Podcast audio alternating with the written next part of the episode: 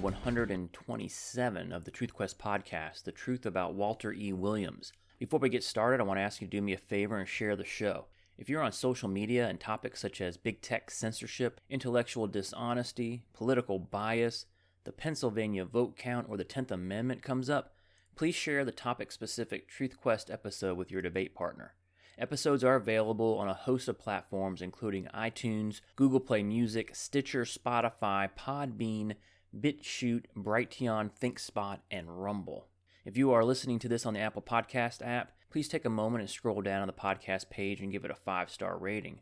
Another way you can help grow the show is to throw a small donation my way at the TruthQuest podcast patronage page. All donations will be used to drive awareness of the podcast through Facebook advertising. See this episode's show notes page at truthquest.podbean.com for details. And finally, please join the conversation on Facebook at facebook.com forward slash truthquest podcast.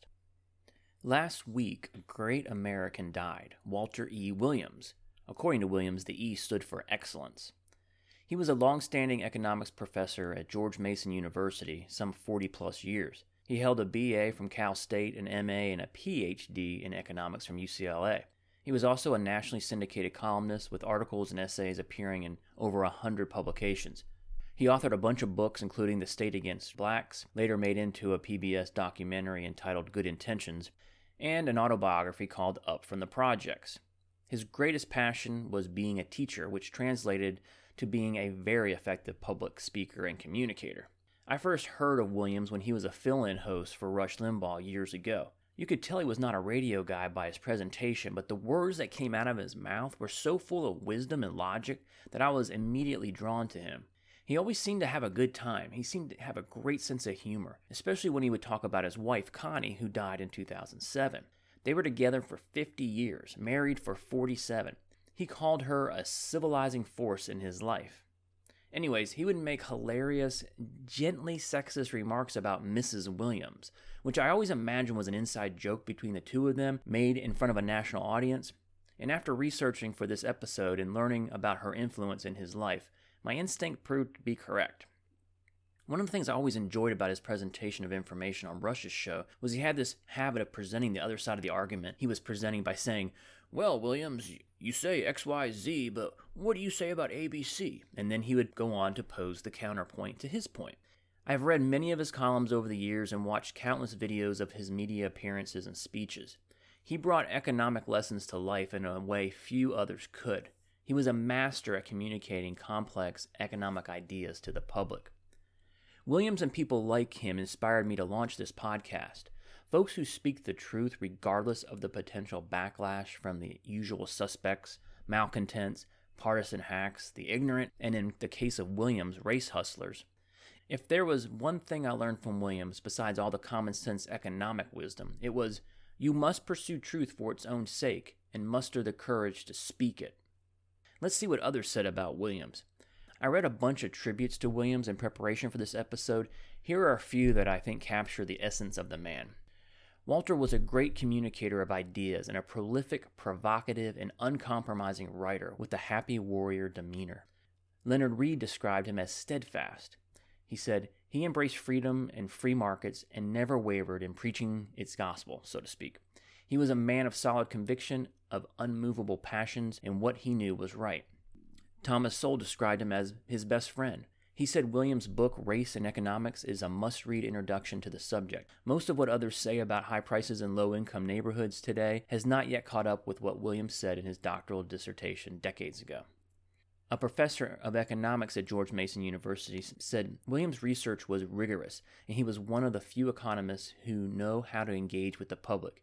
He was one of America's most courageous defenders of free markets, constitutionally limited government, and individual responsibility. I will miss him as a friend. The world will miss him as a tireless champion of American values.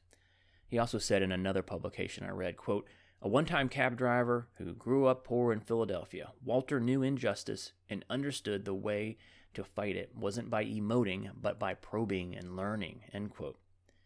Daniel Mitchell said Walter was a take no prisoners troublemaker who got in trouble as a young man, everything from arrests to a court martial, because he refused to tolerate racism. Another colleague at George Mason said, quote, Walter did not seek confrontation for the sake of confrontation, nor did he run away from it. He sought truth in the human condition aided by the rigorous logic of economic reasoning and the discipline of the scientific method. End quote. And finally, this from a student of his at George Mason University. He said, quote, He was impatient with nonsense, but he was never impatient with the process of learning. The number of students who benefited from his genius are too many to count. Many of them are now teachers themselves, passing on Williams's teaching to even more minds. In Walter's early years, his father was not around. He basically abandoned the family when Williams was a young boy. He grew up in a new public housing project in Philadelphia. He often noted that he was one of the only kids in the neighborhood with a single parent household. He was the first in his family to graduate from high school, and college for that matter. It is notable, given some of the stuff we will talk about later, that his grandmother was the daughter of slaves. Finally, he described the values he was taught growing up were hard work, sacrifice, and respect. He attributes those teachings to his mother and his stepfather, Pop. In 1959, he was drafted by the military, serving as a private in the U.S. Army. Of his experience, he said, quote, My labor services were confiscated by the United States government. And he said, being in the Army is a million dollar experience that you wouldn't take a million dollars to do it again. He caused a lot of trouble while he was on base. Both the black and white soldiers disliked him for the same reason. He was too outspoken.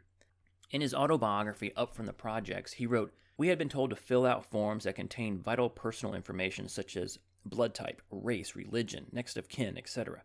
I had checked off Caucasian. A warrant officer told me I had made a mistake. He wanted to know why I said Caucasian when I was actually a Negro. I'm not stupid, I replied. If I checked off Negro, I'd get the worst job over here. Williams became a court reporter while in the military, which just so happened to be very helpful when he got court martialed for some trumped up charge of failing to obey a direct command. He used all the military law he had learned and got the charges dropped while serving as his own defense counsel knowing that he was probably going to be, file charges against his commanding officer who trumped up the charges, they sent him to Korea. Before he left, he married Connie. While in Korea, he continued to raise hell, writing letters to superior officers and the media recounting the racial discrimination. One of his letters got picked up by the Philadelphia Independent. It was a front page story. When challenged by his superiors about his motives, he simply pointed to his oath support and defend the Constitution of the United States against all enemies, foreign and domestic. He then pointed out that you, sir, are an example of someone domestic who is infringing on the rights declared in that document. He even wrote a letter to President Kennedy asking him, quote, Should Negroes be relieved of their service obligations or continue defending and dying for empty promises of freedom and equality? Or should we demand human rights as our founding fathers did at the risk of being called extremists? End quote. Some assistant to the assistant of the assistant sent him a letter back suggesting that he request hardship release. Two years later, he got an honorable discharge. After hearing about William's military career, you will likely not be surprised to know that he was a self described radical and tough guy. An example of his radical streak was his preference for Malcolm X versus Martin Luther King Jr.'s approach to addressing racial discrimination. At the time, he believed that violence was more effective than we shall overcome. One example of Williams' tough guy status is number one, the fact that he held a black belt in karate, and number two, a particular incident several decades ago when three men jumped him. Two of them ended up in the hospital. After the military, Williams drove a taxi to make ends meet and pay for his two night classes at Temple University. Then he and Connie moved to California so he could enroll as a full time student at Cal State Los Angeles. That was around 1968. He started pursuing a sociology degree until he read W.E.B. Du Bois' Black Reconstruction, where he argued that blacks will not achieve any salvation until they understand economics. So he changed his major. He then enrolled in UCLA's master's program in economics. After getting his master's, he landed a teaching gig at Los Angeles City College. Then he took a full time gig back at Cal State in their economics department. In 1973, he moved back to Philadelphia to teach economics at Temple University. Controversy ensued again. Black students demanded a black economics course. Walter argued to the administrators that if Irish students demanded their own course, you would throw them out of your office, but because of your white guilt, you actually listened to this nonsense from blacks. Then he wrote a memo to the administration charging his colleagues of fraudulent grades. He argued that white faculty are giving blacks higher grades than they deserve. Does this guy have the balls the size of Florida or what? The Philadelphia Inquirer picked up this story and interviewed Williams. In 1975, he accepted a fellowship at Stanford University. So back to California he went with Connie and their newly born daughter Devin in tow. A few years later, in 1982, he published his pioneering book, The State Against Blacks. The book is described as a data rich broadside against occupational licensing, taxicab regulations, labor union privileges, and other fine sounding government measures that inflict disproportionate harm on blacks by restricting the employment options and by driving up the cost of goods and services. He argued that the major cause of black unemployment is government intervention in the labor markets. Quote, it is morally outrageous for government to be cutting off the ambitions of those trying to climb the middle rungs of the economic ladder. Throughout his life, Williams was a tell it like it is kind of guy. His daughter summed up his philosophy this way Sometimes you have to stand up, even if it means standing alone. He stated the welfare state did more harm to the black community and the black family than slavery and Jim Crow. He was on the Phil Donahue show in 1981 explaining this very concept to Phil, who sarcastically said, So welfare payments cause illegitimate children? Williams looked, looked him in the eye and said, No, sexual intercourse causes that. He argued that if you start with self ownership, then making moral judgments is easy. He explained that we know slavery, rape, and murder are immoral because they violate property rights, namely the right to yourself, i.e., self ownership. He coined the phrase spiritual poverty to help explain the plight of some poor black communities. He argued that we are not so much talking about poverty of the pocketbook, but poverty of the spirit, evidenced by, quote, pathological behavior, such as high rates of single parent households, low aspirations, or the fact that 70 plus percent of black children are born out of wedlock, and pointing out that back in 1940, that rate was around 13%. What did Williams have to say about slavery? Well, here's an excerpt from his autobiography. At the leftist reception, the questioner asked, How do you feel about the enslavement of your ancestors? They were all shocked at my response, he said. I started off by saying that slavery is one of the most despicable abuses of human rights, but I went further to tell them that I, Walter E. Williams, have benefited enormously from the horrible suffering of my ancestors. My wealth and personal liberties are greater having been born in the United States than any African country. He also said, quote, The moral tragedy that has befallen Americans is our belief that it is okay for government to forcibly use one American to serve the purposes of another. That, in my book, is the working definition of slavery. End quote. And here's one of my favorite quotes by Williams The job of tyrants and busybodies is never done. When they accomplish one goal, they move their agenda to something else. If we Americans give them an inch, they'll take a yard. So I say, don't give them an inch in the first place. The Hate America types use every tool at their disposal to achieve their agenda of discrediting and demeaning our history. Our history of slavery is simply a convenient tool to further their cause. End quote. Well, what did he have to say about slavery reparations? Well, he claimed that he never hears leftists who call for reparations calling for the African kings and the Arab slave merchants to pay up. They were the ones who brought the slaves to the Americas. What about state secession? Walter's office had a framed picture of his daughter and a Confederate flag. When a visitor asked why a black man like himself had a Confederate flag in his office, he said it was to give him the opportunity to explain the virtues of secession to whoever asked about it. He would then rightly point out that this Constitution would never have been ratified if states thought they would have been forced to remain in the Union. He reminded his readers and audiences that each state was a sovereign nation. It was a voluntary association between 13 states. If you're interested in the topic of state secession, check out episodes 87, 88, and 110. When asked about the election of Obama and his impact on the black community, Williams said, quote, I don't see lower crime rates or higher high school graduation rates, end quote. During one interview, he was asked about blacks gaining progress through the political process. He said, quote, if you ask the question, in what cities do blacks suffer the highest crime victimization rates, the rottenest schools, the very, very poor living conditions? They are in the very cities where a black is the mayor, a black is the police chief, a black is the superintendent of schools. And while not suggesting a causal relationship, he continued, quote, If political power meant so much, you would expect living conditions to be wonderful. Look at the Chinese and Japanese. They don't have any political power, but by any measure, they are a socio-economic success. He then shifted to the Irish, who he contended had vast political power at one point, yet they are the slowest developed of European ethnic groups. His conclusion is political power does not equate to economic power or ethnic or racial progress. When asked a follow up question, quote, So how do you achieve economic power? He responded, Acquire skills and training. Williams had a lot to say about discrimination, as you could only imagine. He argued that there is no problem with private individuals and private companies discriminating, but government cannot because taxpayers are paying the bills. State sponsored discrimination should not be tolerated and should not and should be done away with by any means necessary, including disobeying the law. He went on to explain by posing a question Why do you think laws are there to begin with? His answer They are there because people would normally not engage in that behavior.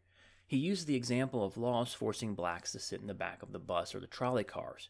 The companies who ran those businesses, he argued, back then would not have enforced such a rule on their own, so the powers that be wrote a law. He makes the argument that because we have freedom of association, quote, discrimination is just an active choice. We all discriminate. People have the right to associate with whomever they want, end quote. One of his favorite lines was when he was looking for a wife, he did not give every woman an equal opportunity. Quote, I discriminated against Japanese women, Italian women, women with criminal records, and women who did not bathe regularly, end quote.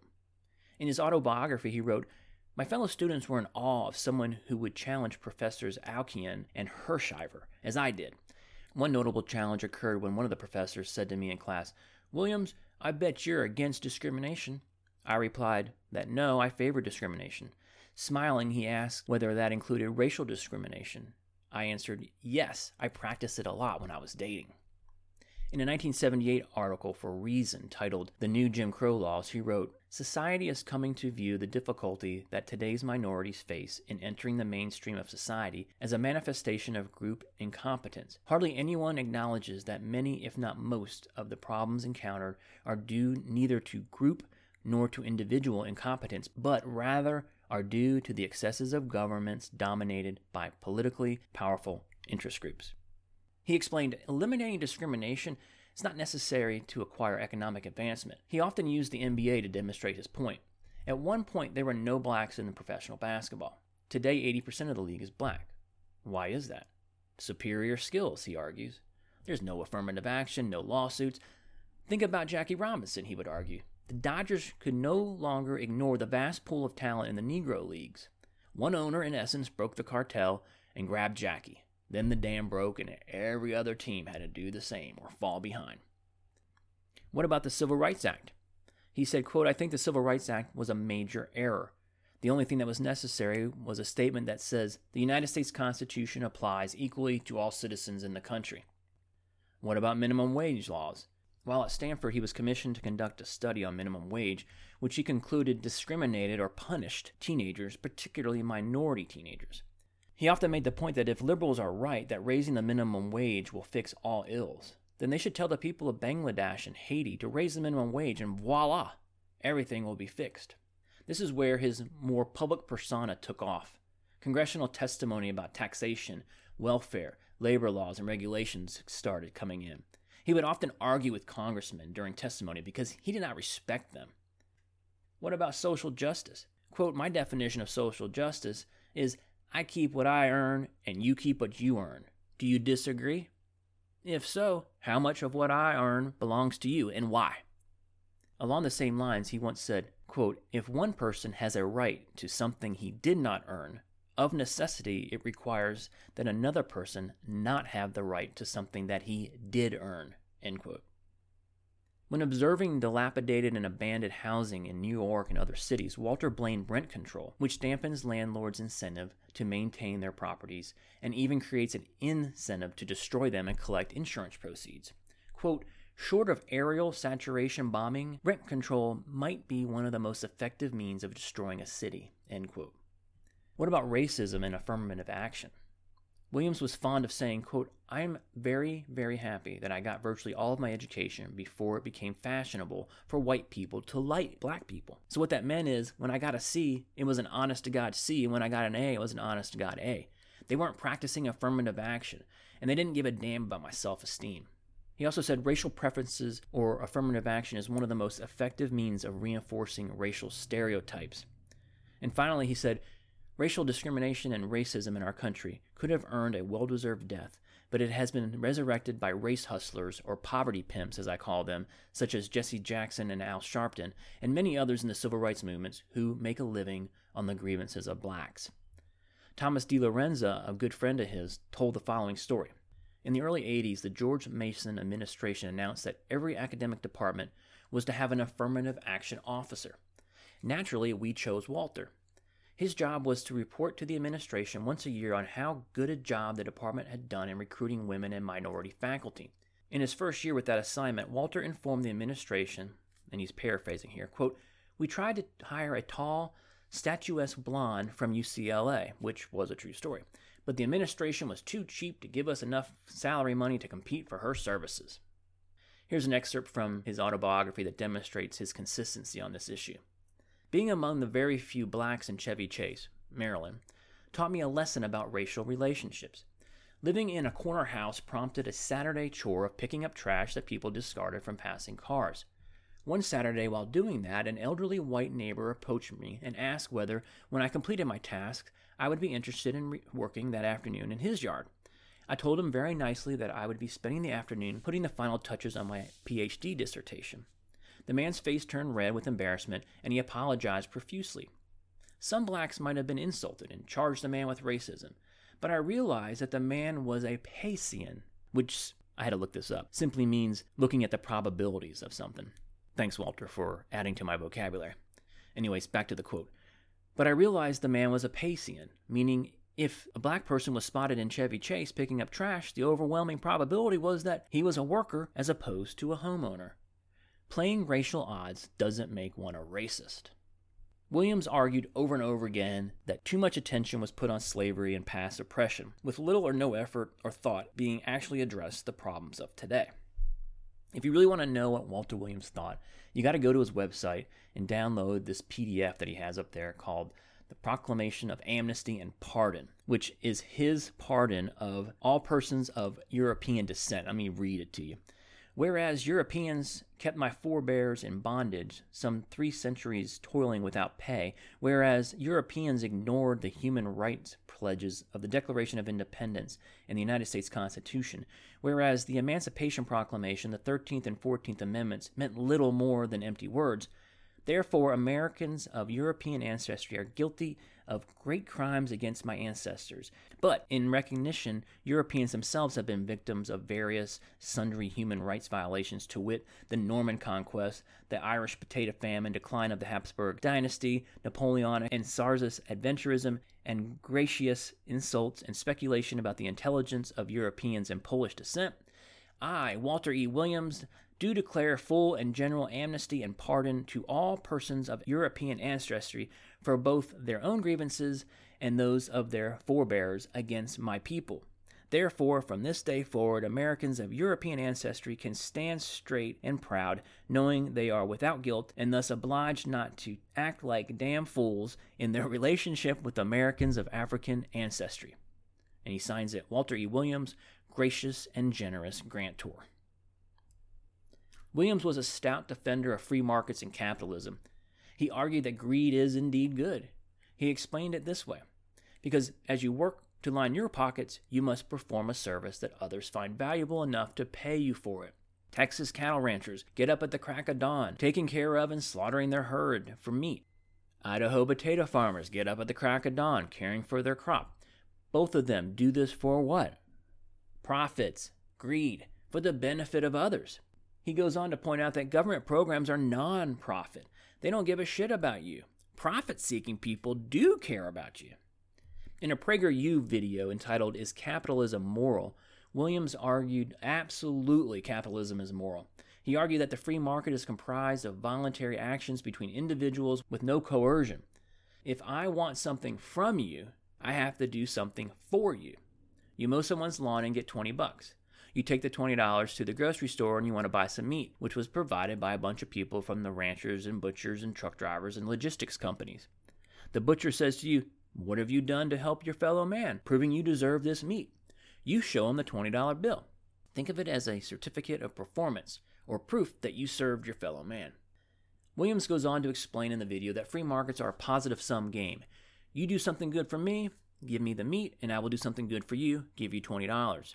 Everyone is better off because they got what they value most. Whereas government coerced redistribution is, at best, a zero sum game. Taxpayers, either current or future, lose, and the recipient of bailouts, welfare, and subsidies win. Think about the auto industry bailout in 2009. They should have gone bankrupt, sold their equipment to someone who would do a better job. Instead, they received a government bailout. They win, we lose. Forget customers and stockholders. Their business model sucks, but they got propped up.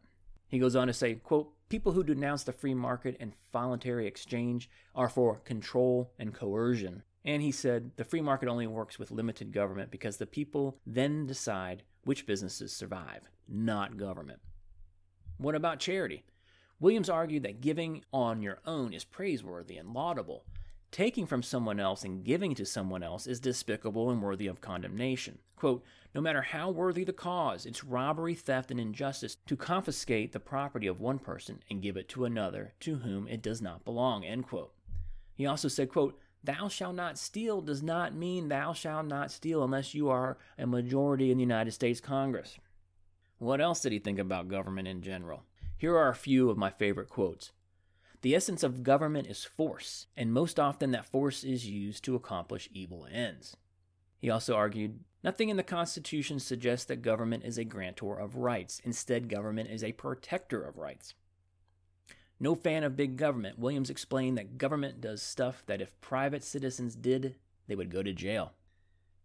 He said, We don't have a natural right to take property from one person and give it to another. Therefore, you cannot legitimately delegate such authority to government. He also said government is about coercion. Limiting government is the single most important instrument for guaranteeing liberty. And the last quote about government is Government has no resources of its own. Government spending is no less than the confiscation of one person's property to give it to another to whom it does not belong. And I want to end this episode with a few quotes from Walter on the topic of politicians and the economy. Quote Politicians have immense power to do harm to the economy but they have very little power to do good. He also said, The best good thing that politicians can do for the economy is to stop doing bad. In part, this can be achieved through reducing taxes and economic regulation and staying out of our lives. He also said, If we care about our remaining liberties, we must at some point let politicians and bureaucrats know we will not tolerate further encroachment of our God given rights to liberty. Two more quotes. Quote, most of the great problems we face are caused by politicians creating solutions to problems they created in the first place. Amen to that, Walter. And finally, always be suspicious of those who claim their way is the best way and are willing to force their way on the rest of us. Rest in peace, Walter E. Williams. Thank you for imparting so much wisdom and common sense on the rest of us for so long.